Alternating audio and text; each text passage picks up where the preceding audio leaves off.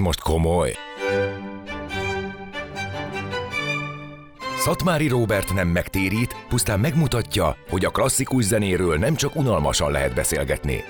Enyhe katarzis, izgalmas vendégek, teljesen új nézőpontok. Minden hétfő este 9-től a Rádiókafén. Enyhe katarzis, klasszikus zenéről őszintén, térítésmentesen. Sziasztok! Ez itt az Enyhe Katalazis, én Szatmári Robert vagyok, és köszöntök mindenkit. Mai vendégem dr. Máriás, egyesek szerint Máriás Béla, képzőművész, zenész, a Tudósok zenekar alapító frontembere. Salzburgban gyakran előfordulsz? Nem, ritkán, de azért eh, ha azt kérdezed, hogy járok-e komoly zenei koncertekre, járok, nem feltétlenül rendszerességgel, de édesanyám komoly zenei szerkesztő volt az Újvidéki Rádióban, és jobb hiány, ugye nem volt babysitter, így magával ráncigált a különböző koncertekre, legyen az a pillangó kisasszony, vagy akár Ladi Katalin kísérleti vokális és egyéb performance úgyhogy hát sok... Ő, ő akkor elég úttörőnek számított. Ő nagyon-nagyon, eh, főleg akkori férjével, Király Ernővel, aki hát avantgárd kísérleti zeneszerzőként eh, még hangszert is konstruált, egy citrafont, amit különböző formájú, méretű, alakú hangszerekből, citerákból állított össze, és egy hatalmas zajgépként használt.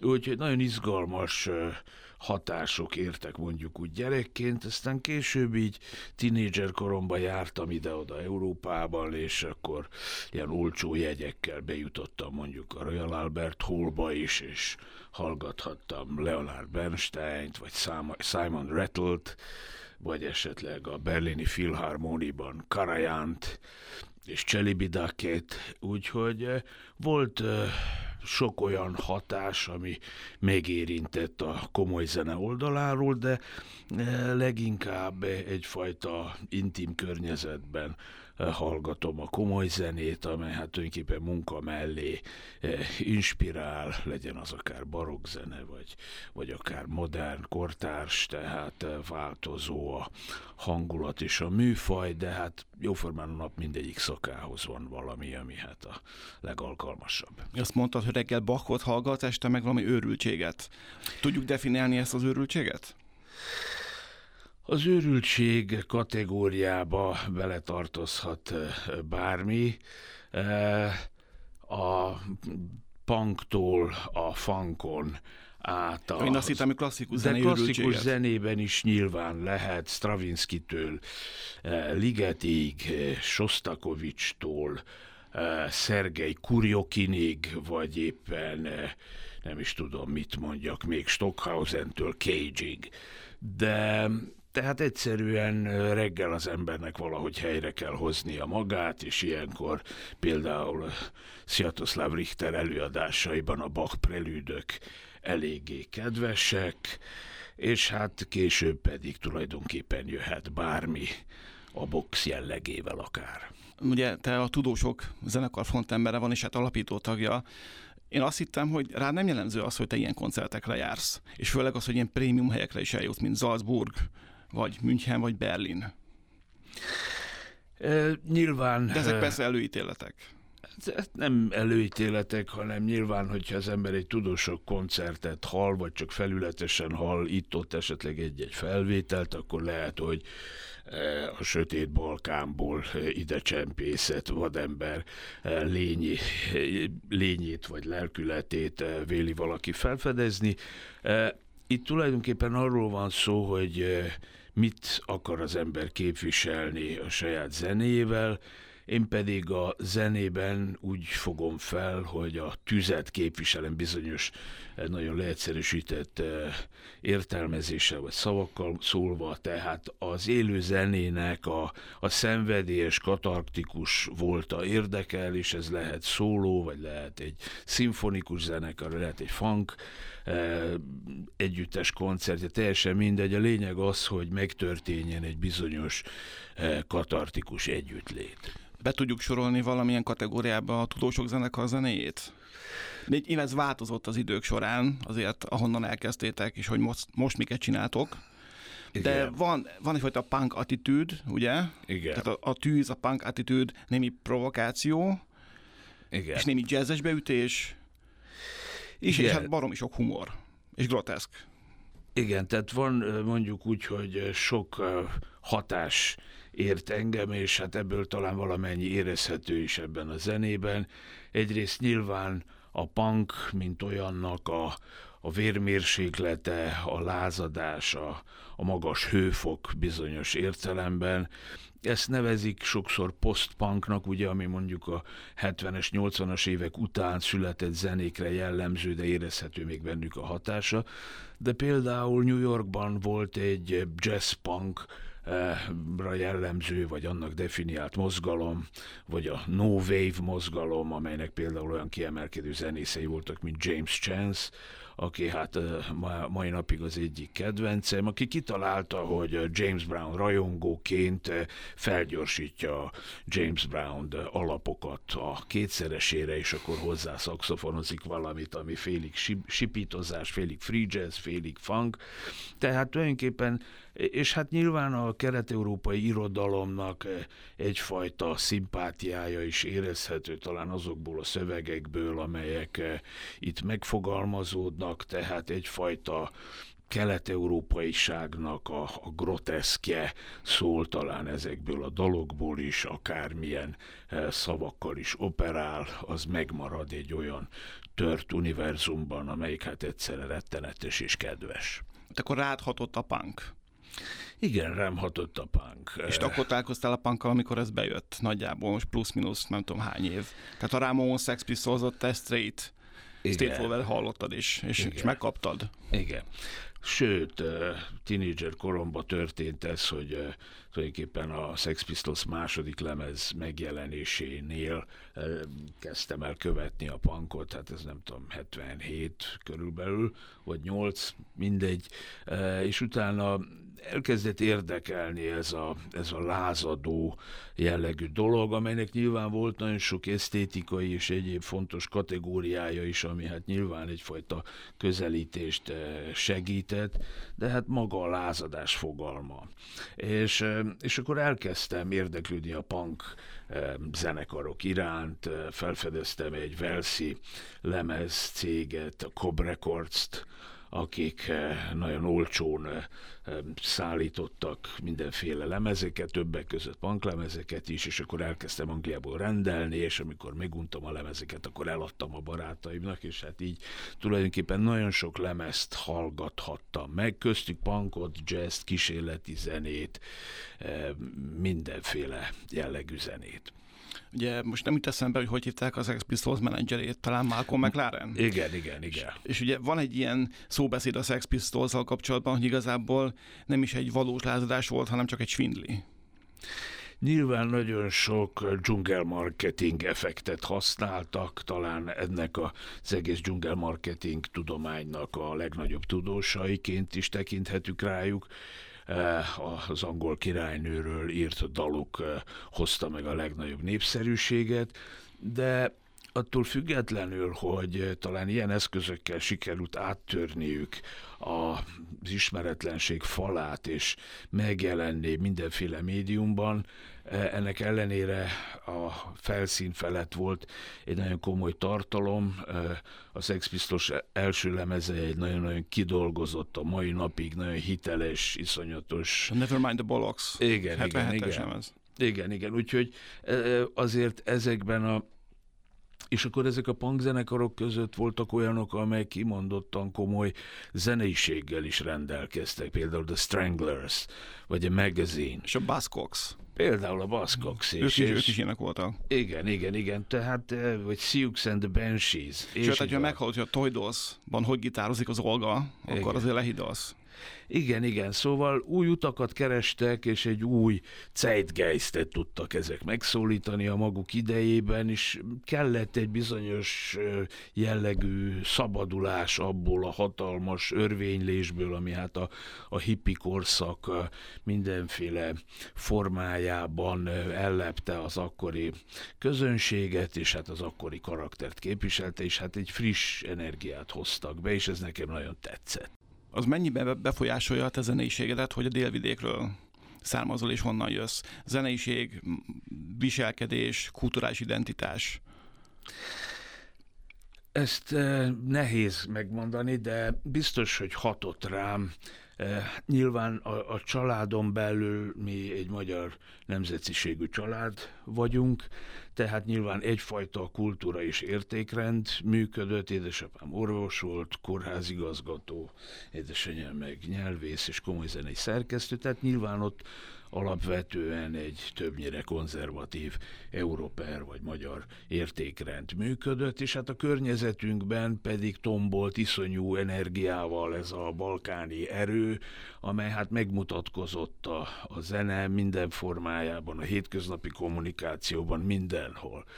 És hát a, mondjuk úgy, hogy talán az ember először elkezdettől bizonyos értelemben védekezni, vagy távolságot tartani, vagy megkülönböztetni magát, ehhez képest, utána pedig elkezd érdeklődni iránta. Én például a Belgrádi Zeneakadémián tanultam etnomuzikológiát az élet egy vicces fordulatának köszönhetően, amelyik hát az egyik legnagyobb reveláció lett az életemben, mert hát egy olyan zenei és kulturális etnográfiai és így tovább területet ismertem meg, amelyiknek a létezéséről nem is tudtam. Mhm. De tehát meg hát tulajdonképpen ez a habitus, amelybe végül is vajdasági magyarként kényszerültem, ez az embert eh, arra kényszeríti, vagy hogy, eh, hogy, hogy, hogy, hogy, hogy elkerülje ezt a mondjuk úgy hanghordozást, vagy vérmérsékletet, vagy, vagy bizonyos értelemben átveszi, hogy megvédje magát, és én úgy gondolom, hogy ez az utóbbi tulajdonképpen nyomon követhető vagy, vagy észrevehető az én kommunikációmban, legyen az bármelyik művészeti forma, vagy akár a hétköznapiakban is. A festészetben is provokálsz? Nyilván ez egy költői kérdés, mert tudjuk, hogy igen. Mi a közös a, a zenei és a képzőművészeti nyelvedben, ha van ilyen? Egész biztosan sok minden hasonlóság van, mert egy tőről fakadnak ezek a dolgok. Nagyon sok múlik azon, hogy milyen kontextusban és hol tudnak megjelenni ezek az alkotások. Tehát én a képzőnyészeti tevékenységemből származó népszerűséget egészen banális módon egy Facebook nevű közösségi platformnak köszönhetem, hogyha az nem volna, az emberek nem látnák a képeimet, a hivatalos kiállítóhelyek azok elzárkóznak az én műveim bemutatásától, kisebb galériákban évente egy-két kiállítás kerül megrendezésre, tehát eh, abszurd módon, hogyha ez nem volna, akkor az én egyébként elég intenzív tevékenységem, alkotói tevékenységem nem volna nyomon követhető. Hasonló a probléma a zenével is, a zene az egy sok sokkal e, piacilag befolyásoltabb tevékenység, hogy hol lehet fellépni, hol lehet felvételt készíteni, egy felvételt, hogy hol hajlandóak lehozni, milyen körülmények között, milyen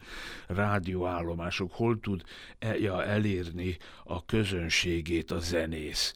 És ebben az esetben nyilván a, a zenekarnak a múltja, jelene, a generációs mondjuk úgy, hogy szimpátiái is sokat, nagy mértékben kihatnak arra, hogy hány ember megy ma el egy tudós koncertre, vagy hányan hallgatják meg a, az új Hány ember megy el?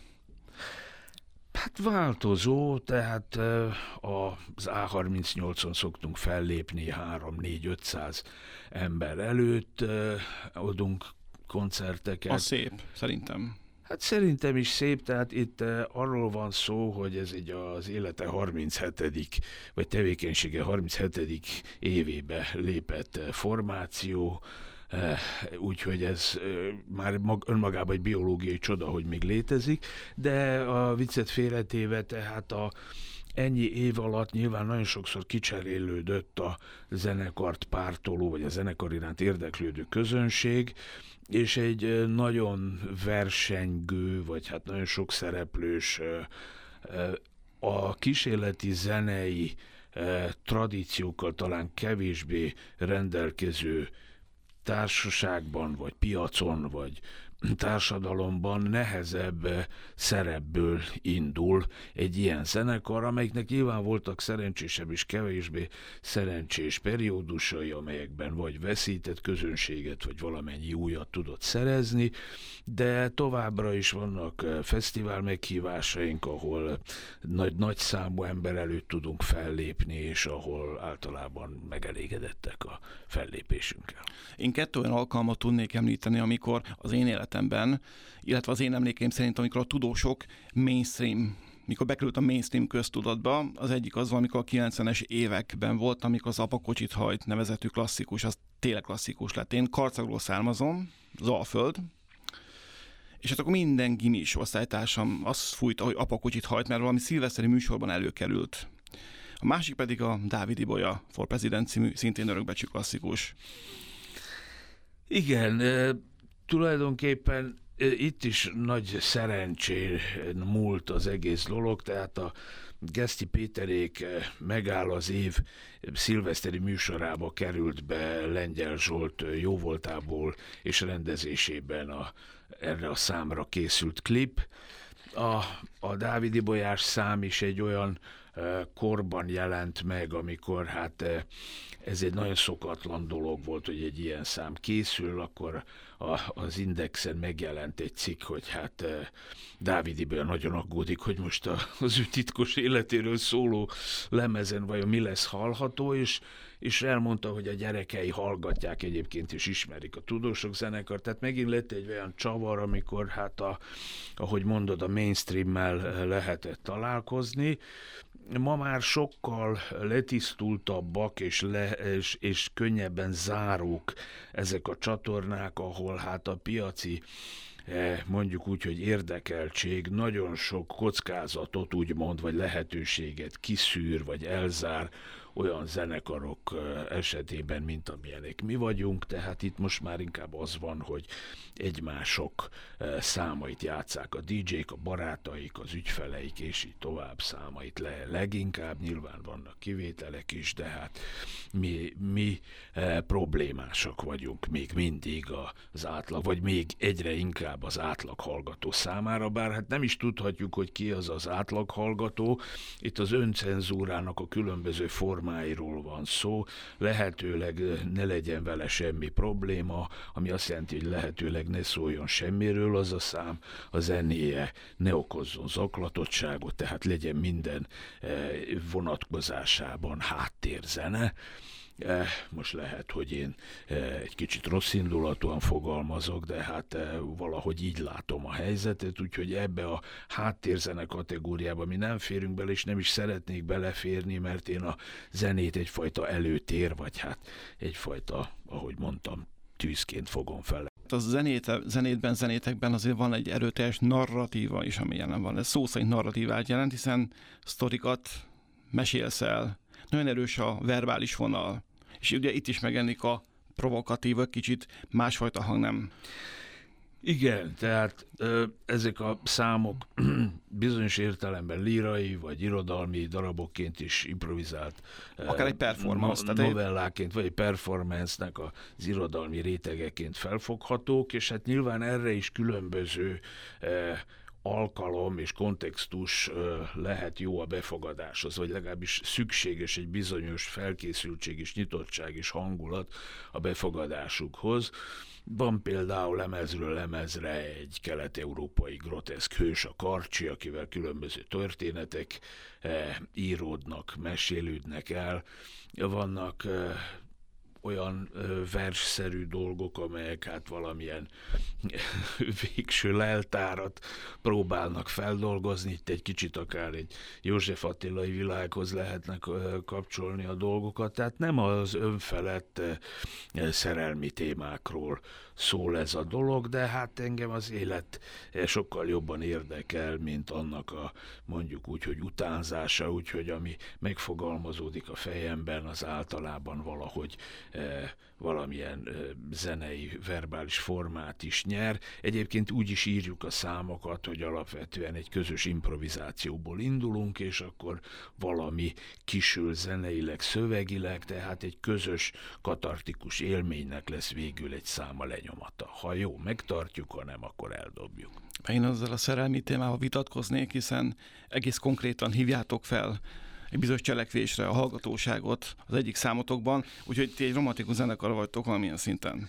Abszolút, köszönöm szépen, tehát nagyon is romantikus zenekar vagyunk. E, e, nyilván itt nem a, a mű, vagy a gicses, e, e felszínes, kódolt e, szerelmi hozzáállásra e, vagyunk mondjuk úgy kihegyezve, hanem e, tulajdonképpen a, a, a szerelmi daloknak egyfajta nyers és brutális és barbár változatát próbáljuk igazából egyfajta áldásként a koncertjeink végén a hallgatóságra rázódítani. A tudósok három emberből áll ők a mag? A tudósok most négy emberből áll, alapvetően a tulajdonképpen a felállás időnként változhat, az egyik tag, Dezső Tóni, aki bariton szakszofonon játszik, most betegeskedik, úgyhogy csak ritkán lép fel velünk, de egy alapvetően kiforrott kvartett felállás van. Gyeli Gergely dobon, immár 20 éve van a zenekarban, Endrei Dávid basszusgitáron, ő 98 óta van, 15 évesen lépett a zenekarba, és Gulyás Levente, aki meg hát szintén jó néhány éve már a zenekar először mondjuk úgy, hogy társultagja volt, most meg egy állandó rendes tagja. Tehát alapvetően én jó magam, ugye éneken is altszakszofonon eh, vagyok jelen, régebben trombitán, pozánon is, billentyűs hangszereken, sőt, gitáron, basszusgitáron is mondjuk úgy, hogy meg manifestálódtam, de ezt leegyszerűsítettük, vagy leegyszerűsítettem egy szakszofon ének dúra, mert hát ezzel is épp elég a baj. Apropó Pozán, te Hindemit versenyművét is játszott a Lannó, még régebben, ugye? Igen, igen, igen. Volt egy ilyen érdekes kitérő az életemben. Eh, nem annyira tudtam, hogy végül is hogy lehetne újvidéken művészként egy egzisztenciát teremteni, ezért egy pillanatban az az ötletem támadt, hogy mivel befejeztem már az alapfokot zongorán és pozánon, így lehet, hogy egy középfok, majd egy akadémiai végzettség esetén az Újvidéki Rádió jazz zenekarában lehetne egy állásom. Nagyszerű zenekara volt az Újvidéki Rádiónak, és hát egy ideig az egyik pozános volt a tanárom is, és hát előbb középiskolában természettudományt tanultam, és miután leszolgáltam 15 hónapot a jugoszláv néphadseregben, utána azt mondtam, hogy most már egészen biztos nem szeretnék tudományjal foglalkozni, legalábbis nem természettel, hanem művészettel, és akkor felvételiztem a belgrádi jazz zeneakadémiának a Pozán szakára, és ekkor kellett, vagy ekkor készítettem fel, vagy el a Hindemit darabot többek között, és hát több ilyen klasszikus darabot kellett játszanom, és hát ezeket el is játszottam, azonban az a tanár, aki egy katona zenész volt, Vinko Valecsics, megtudta, hogy én többek között jazz, punk és kísérleti dolgokkal is foglalkozom, és ez olyan szinten felháborította, hogy nem volt hajlandó akkor felvenni a zeneakadémiára, és így jutottam én végül akkor erre a bizonyos zenetörténet és népzenekutatás szakra, öt különbözeti és négy felvételi vizsgát kellett letennem, és ez sikerült, és utána négy évig e, foglalkoztam. Többek között klasszikus eh, zenei e, tudományjal, a karmesterek és a zeneszerzőkkel egy, és a zenetörténészekkel, muzikológusokkal egy csoportban voltunk, úgyhogy elég sok úgymond klasszikus zenei képzést kaptam ott. A mai tudósok technikai képzettségét, illetve jobb zenészekből állnak, mint a 37 évvel korábbiak? Technikai értelemben igen. Az alapításkor Badadada volt jelen egy, egy olyan gitáros, aki hát otthon fából készített űrhajót, és egy képzőművész végzettségű, a judo tudásáról híres dobos, és egy különböző vegy, vegyületekkel kísérletező gitáros. Tehát igazi ösztönző. A judóban is erőteljes kéz és lábmozdulatok kellenek, tehát a dobhoz ez teljesen rendben van szerintem. Igen, egyébként akiről beszélünk, ön Zorán Pantelic, aki ma a kortárs képzőmészeti központot vezeti Újvidéken, tehát ő áttért a művészetnek teljesen a kortárs oldalára, és mondjuk ez az alternatív zenei oldal, ez tulajdonképpen befejeződött a számára. Akik ma játszanak a zenekarban, ők teljesen profi zenészek, Andrei Dávid többek között a Brains zenekarban is játszik, amelyiket az egyik ilyen vezető popzenekarnak nevezhető. Gulyás Levente Londonban járt a Jazz Akadémiára, és hát eh, gitárosként kiváló tudása van. Jeli Gergely ugyan eh, történelemtanár végzettségű, de hát olyan szinten tapasztalt dobos, hogy bármit el tud játszani a swingtől a drum and bassig, úgyhogy ő is olyan ö, személy, aki teljesen ura hangszerének sokszor nyilatkozol arról, hogy a valóság és abból, amit mi föl tudunk fogni, vagy föl tudunk dolgozni, ez baromira nem ugyanaz. Erről gyakran mesélsz és, és nyilatkozol. Ha jól látom, ez egy központi téma. E, tulajdonképpen, ahogy sokat utaztam a világban, mondjuk úgy, hogy egyrészt kíváncsiságból, későbbiekben pedig zenészként vagy festőművészként nagyon sok hatás ért az a kapcsolatban, hogy hogyan értelmezik az emberek a zenét, a művészetet, a mi identitásunkat, hogyan viszonyulnak ahhoz, hogy milyen világból jövünk mi, és így tovább. És minél többet utaztam, annál jobban tudtam átérezni azt, hogy mi milyen szemüvegen keresztül nézünk bizonyos dolgokat, például a képzőművészetet, és az a benyomásom keletkezett, hogy mi például egy Van Gogh képet, vagy egy nem tudom, Formőr, vagy Vermeer képet egészen máshogyan látunk, hogy a számunkra a szép az mennyire más, hogy a mi történelmi, egzisztenciális és egyéb tapasztalatunk tulajdonképpen meghatározza azt a befogadást, eh, hogy a szép szépet hogyan tudjuk megélni, mint hogyha akkor is gyanakodnánk egy kicsit, hogy te ez valóban szép. Nem akarjuk ezt olcsóbban megúszni. Most a közép-kelet-európai identitásra gondolsz? Igen, hmm. igen. Egy közép-kelet-európai vagy kelet-európai identitásra, tehát, hogy... Egy zombira. Hogy, hogy egyszerűen nem tudjuk ugyanúgy látni se a képeket, se a valóságot, mint ahogy azt a például a nyugat-európaiak látják, és hogy mindig ott van bennünk ez a múlt, a, a ballaszt, az ideológia. Nem merünk körülni, meg szorulunk össze-vissza? Igen, szerintem bennünk van ez, hogy, hogy, hogy mindezekkel a félelmekkel és reménységekkel és naivitásokkal és optimizmusokkal együtt máshogyan viszonyulunk a, a, akár a művészettörténethez, akár a zenetörténethez, akár a történelemhez.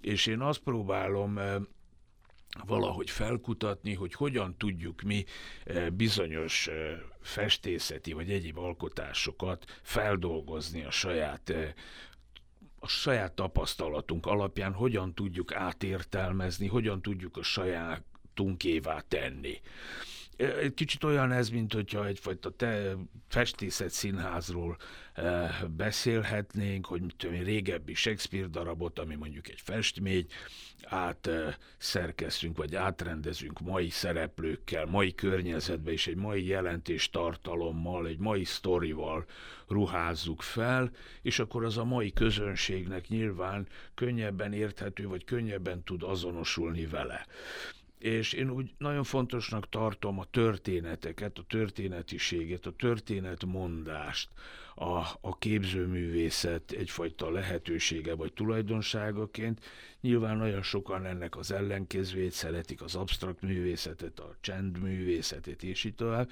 Én viszont éppen a, a narratívát tartom nagyon fontosnak, mert ez érdekel, és úgy gondolom, hogy ezzel tudok néha úgy közelebb lépni az emberekkel, hogy a saját tapasztalatukkal olvasva ezeket a képeket értik meg, hogy ez tulajdonképpen komolyan van gondolva, vagy nincs, vagy hogy tulajdonképpen a sorok között olvasás az a képekre is jellemző lehet. Tehát amikor mondjuk Orbán Viktor vagy Mészáros Lőrinc szerepelt képeden, akkor te nagyon komoly metafizikai súlyt adsz magának a jelentésnek, ami a színek mögött olvasható és a formák között kiolvasható vagy szerepel a képeken Soros György, és nem tudom én, bárki más is, tehát a, úgymond a megszólított személyek azok a politikai népszerűségtől függően eh, mind szerepelnek, és nem a politikai oldalak vannak preferálva, hanem nyilván a szereplők vannak megszólítva, és úgy gondolom, hogy ezek a szereplők, akik akarva akaratlanul a mi életünk szereplőivé válnak, jó, hogyha bizonyos értelemben feldolgozásra kerülnek, megemésztjük őket, és elmondhatunk róluk, vagy olyan ruhába öltöztethetjük őket, amilyen nekünk tetszik. Ez lehet, hogy néha őket kicsit lemeszteleníti, lehet, hogy nekik néha nem kedvező, de én azt gondolom, hogy a naivitás és a demokrácia lehetőségeivel élve ez nem egy rossz dolog. Mert úgy hallottam, hogy voltak olyan politikusok, akik kifejezetten örültek ennek, tehát vették alapot. Én azt hiszem, hogy a politikusok között is vannak olyanok, akiknek nagyon jó a humorérzéke, e, és sőt, még néha önkritikája is van, és nyilván vannak olyanok, akiknek semmilyen humorérzéke nincs, és nagyon megsértődnek egy-egy ábrázolás miatt. Ez teljesen változó, nyilván attól is függ, hogy mennyire érezhetik ők e, valósnak esetleg azt a számonkérést, amelyik egy-egy képnek a történetéből kibogozható, vagy mennyire érzik úgy, hogy a semmi közük hozzá. Lajkó Félix és Ruzsa Magdival te személyes kapcsolatot ápolsz, ha jól tudom. Ismerem személyesen mindkettőjüket, igen. Összeköt benneteket valami hasonló zenei gondolkodásmód, vagy valami hasonló világszemlélet? Talán egyfajta vehemencia, hogy valamit mondjuk úgy teljes szívvel, vagy, vagy kedvel, vagy szenvedéllyel szeretnénk csinálni, és hogy ilyenkor nem nagyon gondolunk arra, hogy most mit fog más emiatt gondolni. Uh, Nyilván. Több bennetek a szív, és nem gondoljátok át feltétlenül, hogy jó-e vagy rossz, amit éppen csináltok? Hát, hogy többe a szív, már hangosabb, vagy zajosabb, vagy elkeseredettebb, vagy elvetemültebb, vagy szabadabb. E, tulajdonképpen, ha megnézzük ezt a vajdasági magyar művészeti tradíciót, akkor hát a, az új szimpozion e, folyóiratot és a köré felépülő e, társaságot e, vehetjük egyfajta első példaképként, és hát nagyon érdekes, hogyha megnézzük, hogy ahhoz kitartozott például mondhatjuk Ladik Katalint, vagy Domonkos Istvánt, hogy ezek az emberek egy kis kulturális közeg vagy népességen belül próbáltak meg eh, különböző műfajokban egyszerűen majd, hogy nem rászorultsági okokból kifolyólag megnyilvánulni. Tehát egyszerre Ladi Katalin színésznő, képzőművész, énekes, költő, prózaíró, zenész, és körülbelül ugyanez mondható el például Domonkos Istvánra, és még sorolhatnánk. És lehet, hogy ez a több műfajban való eh, megmerítkezés, vagy ez a bátorság, hogy több nyelven vagy módon megszólaljunk, ez alapvetően egy, egy reális szükség szükségletnek a, a kielégítéseként indult el, hogy megpróbálunk mindenben valamit mondani, és egy idő után, és nyilván a helyzet és a lehetőségek változása nyomán pedig ezek átalakulnak és finomodnak, és, és önmagukká válnak, és hát akkor lesz ez vagy népszerű de mégis valahol egyfajta szintén tüzet képviselő popzene, amit egy Ruzsa Magdi képvisel, vagy ugyanez a, az etno jazz változatában, a Lajkó Félik zenében, vagy akár egy groteszk szociális festészet természetében, amit pedig esetleg én tudok prezentálni. Te hallgatsz egyébként mainstream popzenét? Nem nagyon. Uh-huh. Nem igen. Tehát egyáltalán nem. Mi az, amiket hallgatsz? Mondjuk a, kom- a komoly zenét már kiveséztük. Az őrültséget tudom, hogy este, a, a nap esti szakaszában jön. Igen.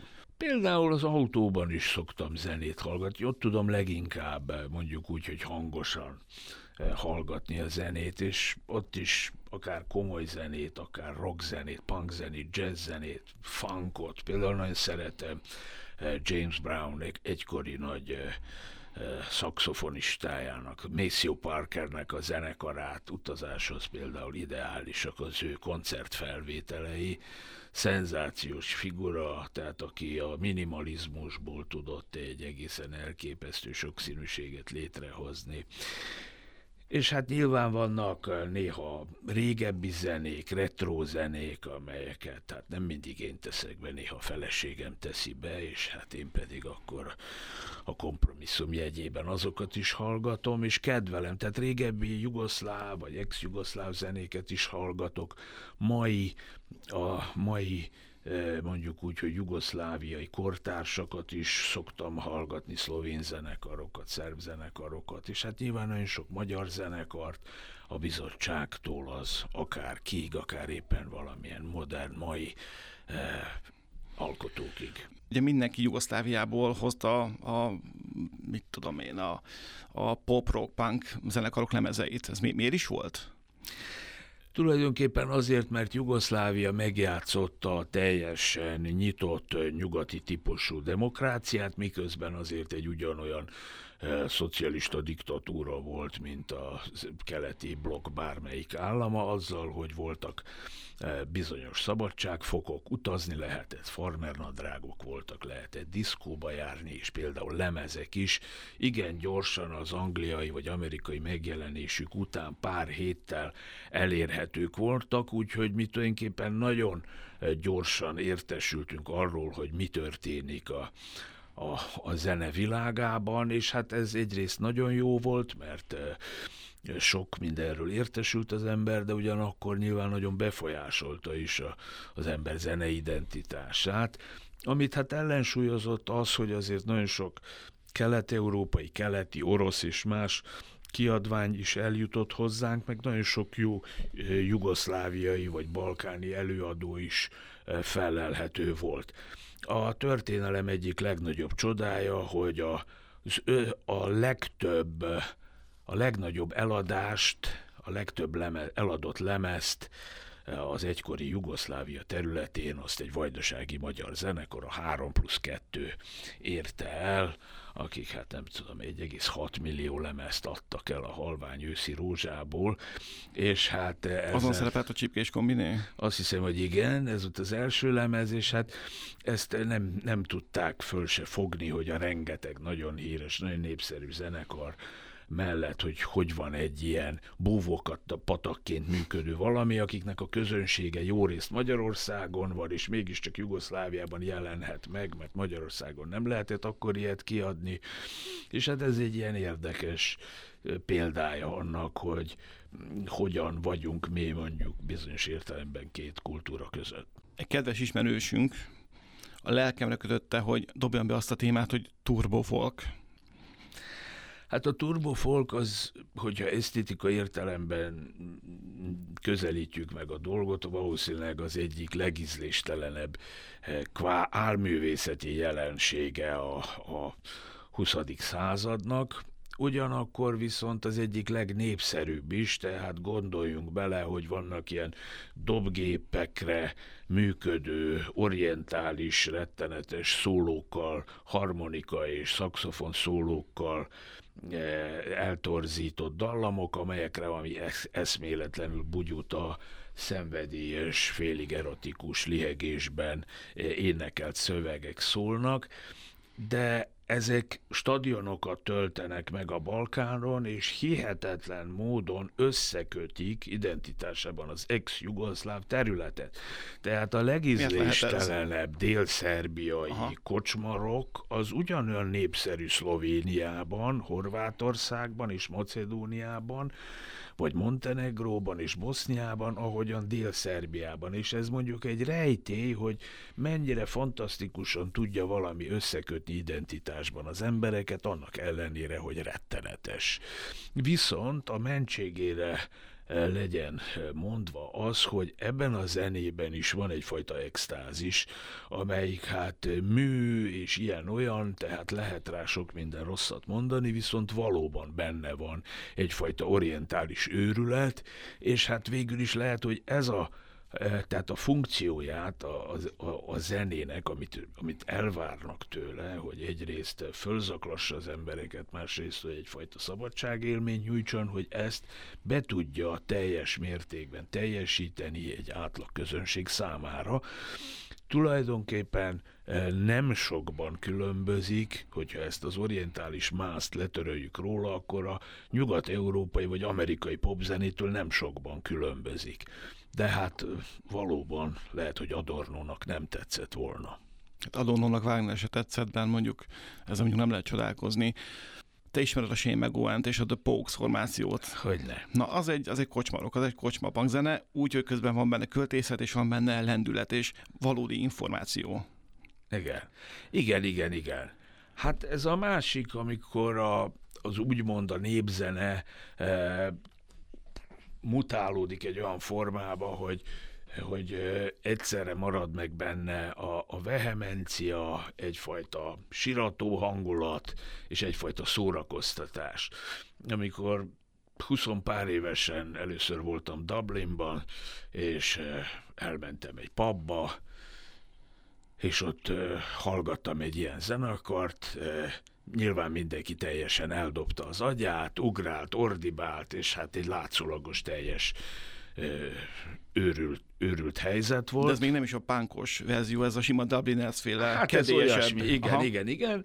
És akkor egyszerre csak éjfélkor mindenkinek vigyáz állásba kellett vágnia magát, mert, mert akkor elénekelték az ír himnuszt, és hogyha azon valaki esetleg köhögött volna, az lehet, hogy eh, kap egy fülest.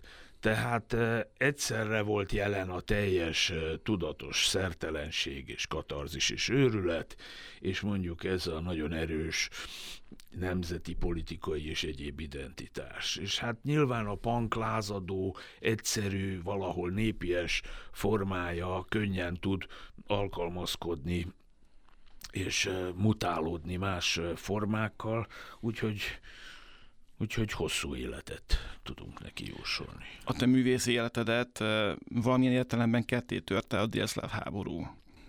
Igen, tehát 91-ben kellett elmenekülnöm egyszerűen fizikai üldözöttség folytán. A behívót kaptam, és így tovább, tehát kerestek, a katonarendőrség le akar tartóztatni, és így tovább. Úgyhogy akkor átjöttem Magyarországra, de nem tudtam, hogy én meddig maradok, mert hát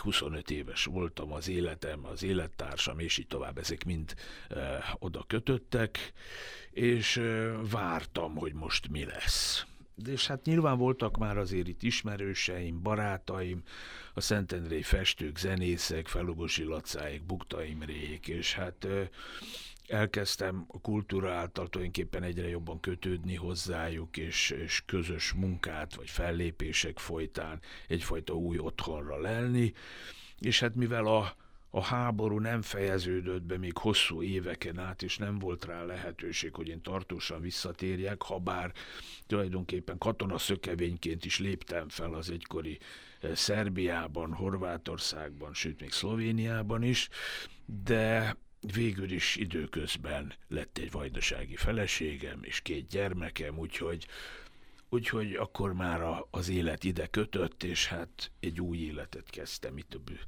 és hát eh, azóta tart ez az itt lét. Most miken dolgozol, akár zene, akár képzőművészet?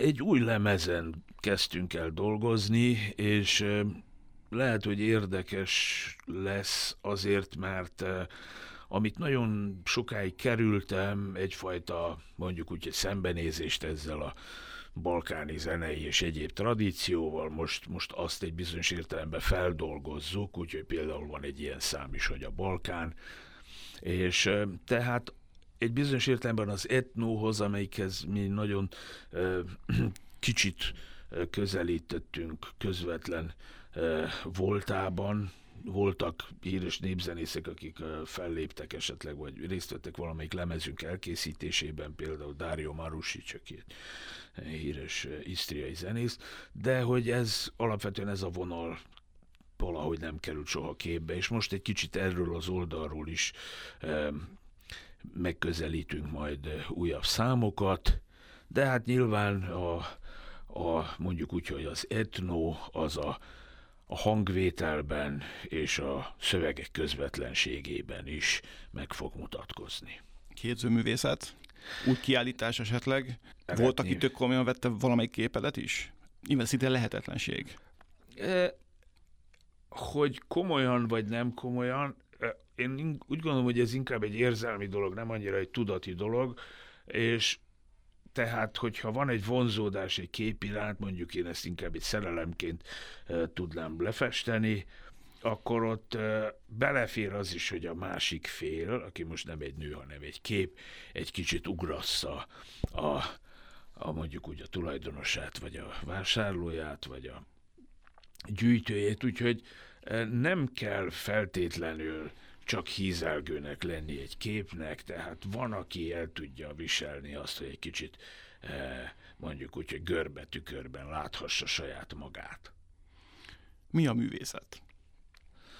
A művészet az élet, a művészet az egy sikoly, a művészet az egy hogy is hívják, cipőt javítani a művészet, írni egy rossz verset, és utána eldobni, a művészet várakozni az ihletre, a művészet kibírni az életet, a művészet minden és semmi sem, és úgyis a művészetnek a legjobb oldala, hogy biztos el lesz felejtve, és mindannyian el leszünk felejtve, de segít túlélni ezt az életet.